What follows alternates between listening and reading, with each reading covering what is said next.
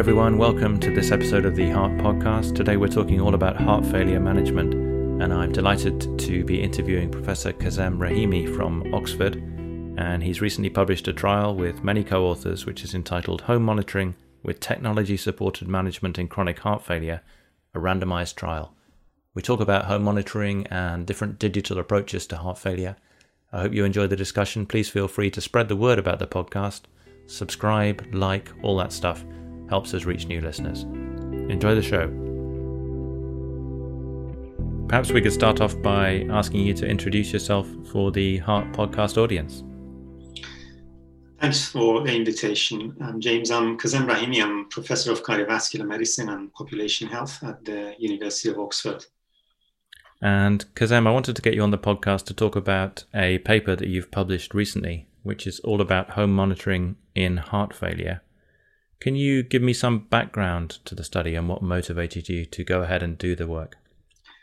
Sure. The, the background to this is, as uh, you know, James, that um, heart failure, whilst it is a chronic condition, we tend to look at it um, as an acute problem.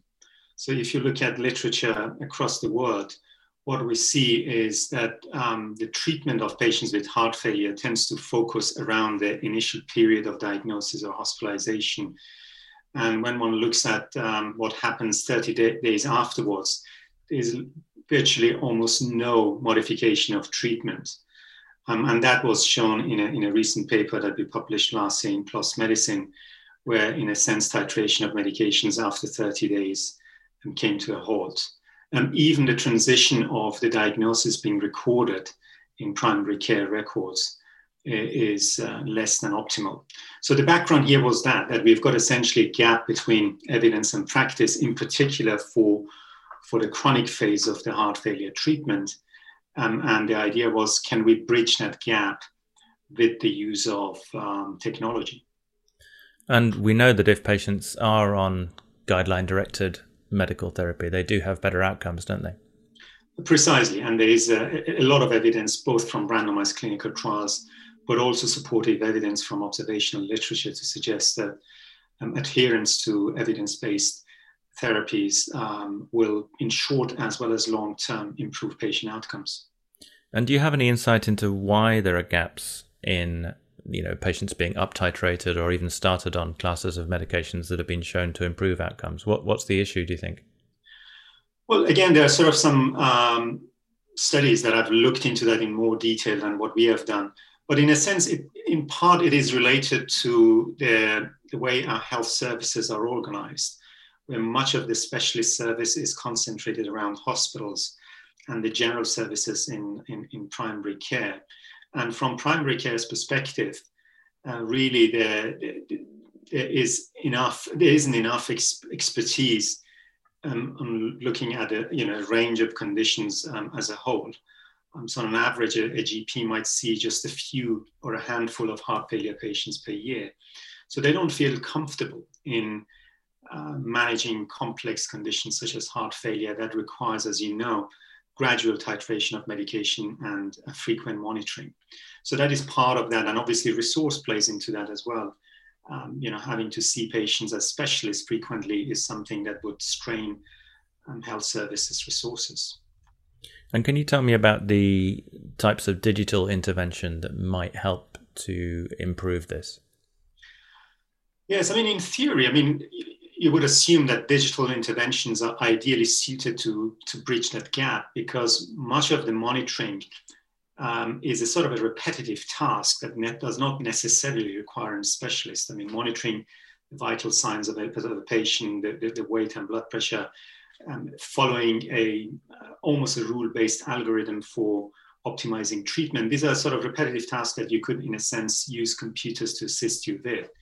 Um, and this is essentially the, the, idea behind it. If one looks at it, what has been happening before, obviously technology can do other things more efficiently than uh, we as human beings can do. And that is, you know, for instance, training. Um, um, you know, if you look at what we do in clinical practice, uh, for us as physicians is quite repetitive to tell the patients over and over again what heart failure means and what are the cornerstones of management.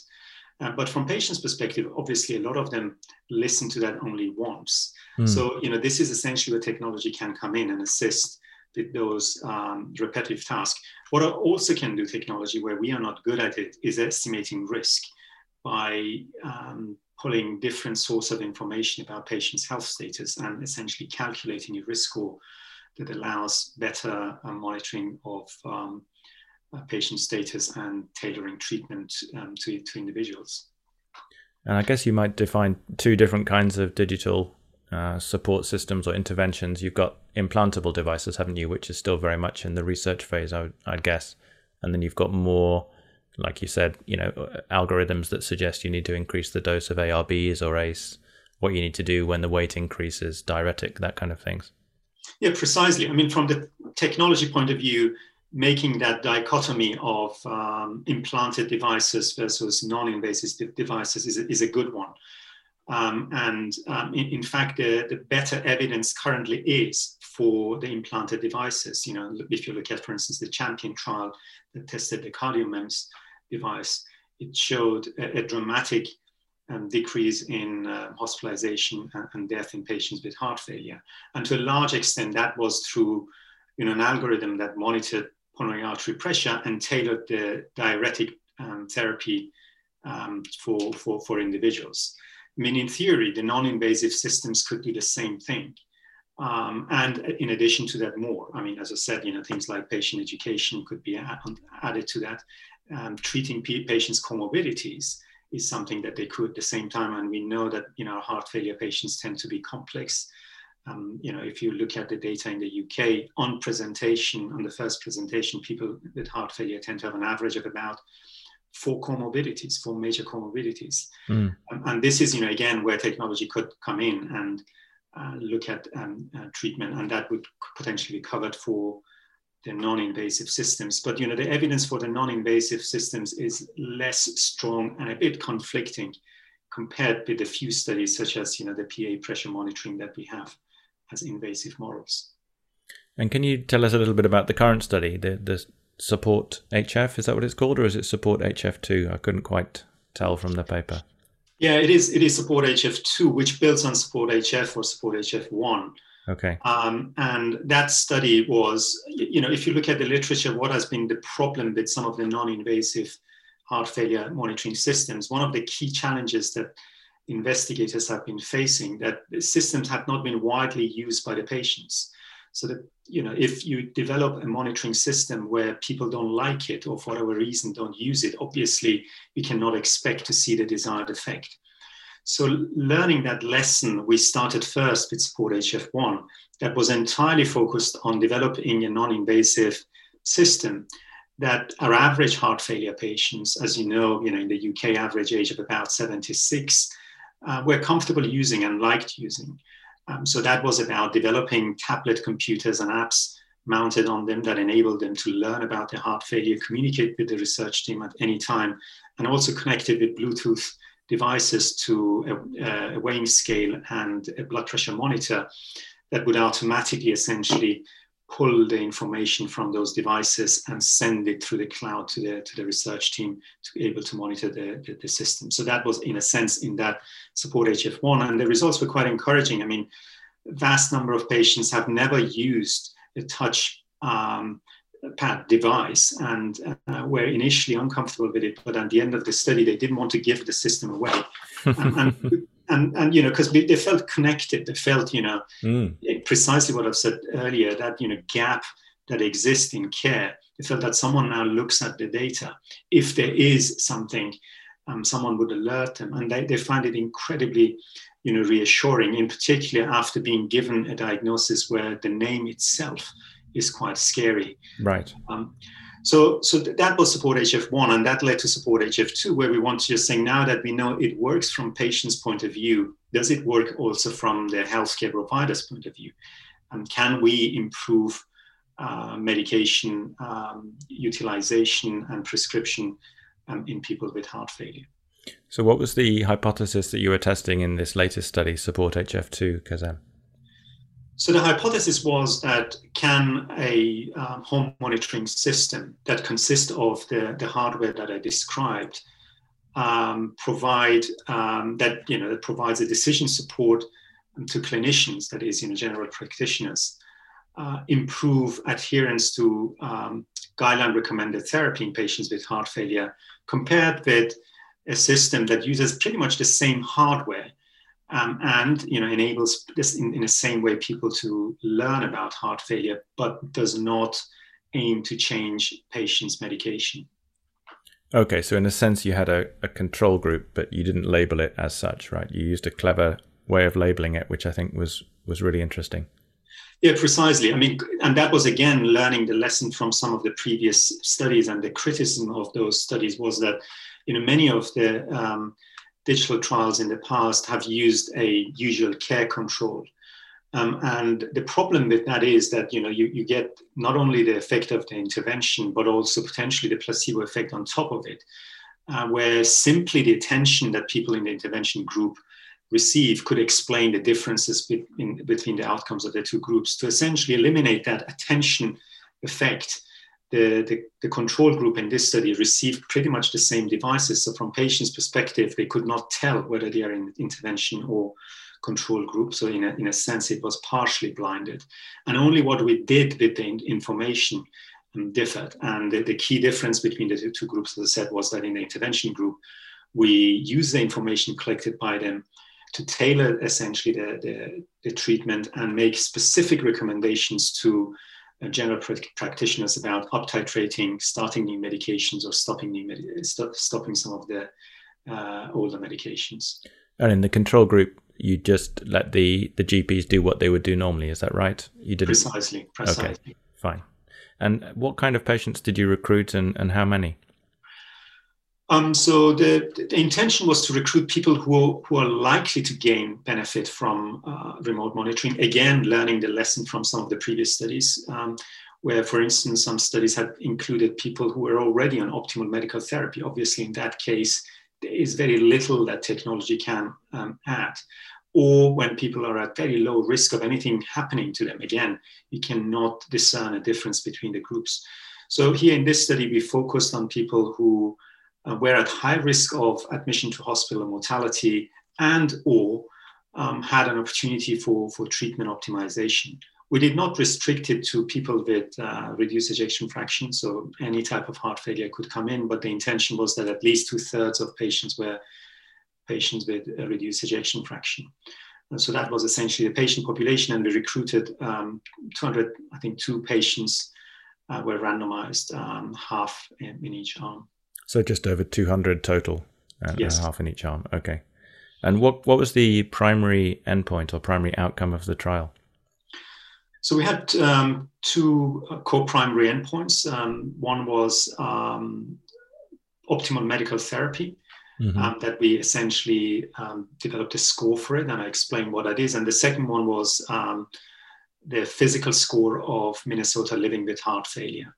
Okay um, the, the, optimal medical therapy, in a sense, the way we estimated it, that was prior to randomization, we looked at uh, patients' um, health status, you know, what type of heart failure uh, did they have, what type of treatments were they receiving, and also what comorbidities they had, things like, you know, atrial fibrillation um, and, uh, you know, previous stroke and so on were taken into account to decide what additional treatment people should be on ideally as per heart failure guidelines.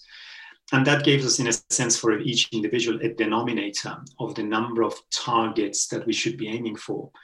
Um, and um, so that essentially was locked in prior to randomization. And after randomization, only in people in the intervention group, uh, we gradually aim to essentially get to the optimum um, target for that individual. And as said, in the control group, we did not have um, any active um, treatment management. Okay, so you had what you label as the opportunity score, um, which you, you used as, as you say, a co-primary endpoint. In other words, how close did the patients get to optimal medication? Um, and you also factored in the number of opportunities you had to change the medication or alter it. Exactly. So it's a bit unusual and sometimes people struggle to get their head around but in a sense if you look at an individual let's say you've got a patient in your clinic and you look at you know what are the tablets that this patient should be on both for heart failure and, as I said, for some of the chemo comorbidities, that becomes your denominator. And how many are they taking at the moment? That becomes your numerator. And that gives you essentially a score. And if you express it in percentage, zero means you're not taking anything at all. And and 100% means that you're on optimal therapy.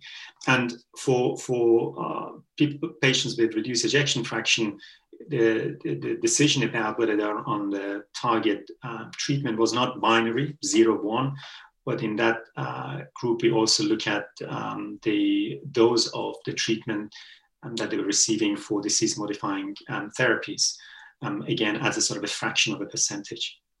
So, presumably, if somebody had a contraindication to, to one of the medications or impaired renal function or some reason that they couldn't escalate the dose, that was also accounted for. Yes, precisely. I mean, at the, at the beginning, we asked people for any uh, tolerability issues or contraindications, and that was taken into account. With renal dysfunction, that is a good point. We did not have a strict uh, exclusion criteria or removing that target on the patients based on the previous literature that a lot of the time, in mm. fact, that is the concern that general practitioners have with impaired renal function and avoid those up titration um, but there, there's good evidence to suggest if you know the, the, titration is done slowly on the monitoring, people do tolerate it and they fare better. Yeah. Um, so there was no absolute cutoff, if you like, for for um, renal function. And can you summarize the results for us? Yes, looking at the uh, primary endpoint of um, opportunity score or optimal medical therapy, uh, what we found was a non-significant improvement of 8% um, as I said, you know, optimum being um, 100%, 8% uh, um, difference uh, between the between the groups, which was a non-significant uh, statistically. Um, and for the co-primary endpoint of uh, quality of life or the physical component of the quality of life, again, there was no difference between the group. We had also a range of secondary endpoints, um, such as uh, you know blood BNP, heart rate, potassium. And most of them went in the right direction, but we were not expecting them to um, you know, reach a level of statistical significance given that the study was not powered for it. So overall, a, a neutral study finding. That, I mean, that's an interesting result in itself, isn't it? You, can you think of any reasons why the study might have been neutral, given that the patients had, you know, tailored optimization of therapy? Was it a sample size issue, do you think, or, or some other reason? Yeah, it's a, it's a, great point. I mean, I think sample size plays a role. Um, I mean, with 200 patients, uh, we did not have power to detect uh, an 8% difference, what, what we showed in, in our point estimate. You know, we had power to study for a 20% okay. Uh, difference. So that could explain it. So one could imagine if the sample size would have been larger, potentially we would have uh, reached a level of statistical significance, but that would still beg the question whether that 8 or 10% is clinically relevant. Yeah. Um, and in my view, probably not uh, which you know takes us further about what else is going on. Why did not didn't we achieve um, our, our, target? Um, and uh, you know, looking at the study design, as is always the case in uh, digital health interventions, obviously technology is just a component of the work. I mean, we tried our best to integrate it within the healthcare system so that it is it is not disjointed with what is happening. But what we found that even with very specific recommendations on um, treatment modification, we were still reliant on um, general practitioners to make that change. And okay. we know from previous studies that there is obviously a delay. Sometimes that recommendation may be followed, sometimes may not be followed. Um, but th- that I think was one of the key challenges that we are facing. That from the central recommendation system to patients, there was at least um, one step. Um, sometimes in a, in a multi-center clinical trial, so that was you know seven centers in the UK. Um, there are other people in between who might have a differing opinion or not be as responsive as one wants it to be, and that led probably to that you know more modest difference than what we would have expected. I guess you could also look at it the other way that maybe the general practitioners did a better job than you're expecting in terms of uh, improving the the control groups um, medications.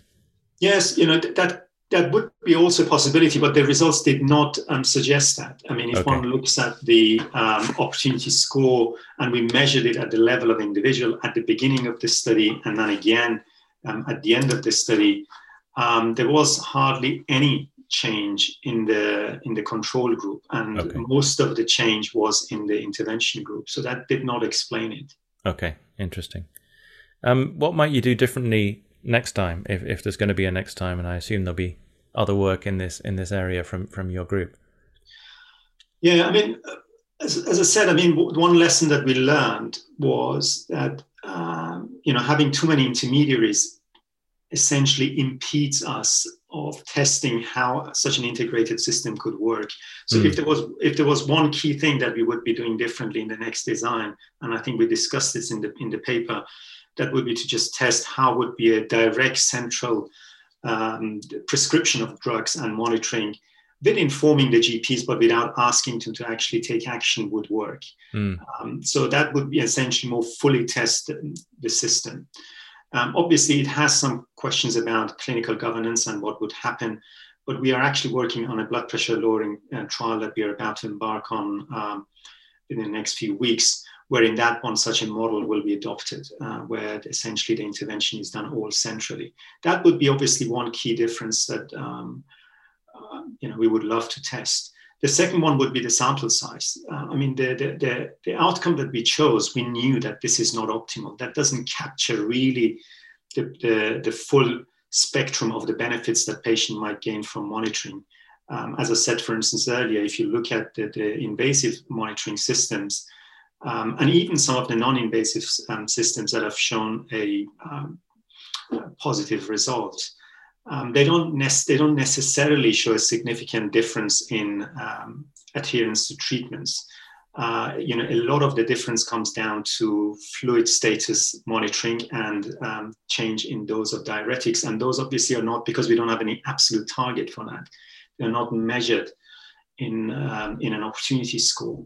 So, in a sense, bypassing those surrogate endpoints and going directly to clinical endpoints would be something that uh, would be appropriate in my view to test. But that gets us to the challenge of, um, uh, you know, securing funding for such trial. I mean, to, you know, in order to show a difference in clinical endpoint, uh, the trial would need to have um, probably a few thousand patients um, involved. And um, I'm sure you're familiar, mm. James, with the cost of clinical trials. And yes, uh, indeed for, for, for such pragmatic studies where there is very little financial incentive uh, from the industry, it is very hard to just secure um, those millions of pounds required for testing the hypothesis. Yeah, I mean, it can it can be done as we've got colleagues in the UK who've carried out very nice trials in that kind of area, imaging for chest pain, that sort of thing. But as you say, uh, it is a tricky thing to get funded.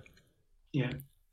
Brilliant. Well, thank you so much for your time, uh, Professor Rahimi. It's been really good to talk to you and the paper will be made freely available if it's not already for a few weeks after the podcast uh, comes out. And I hope you'll come back and tell us all about the blood pressure uh, study at some stage in the future. Thank you, James.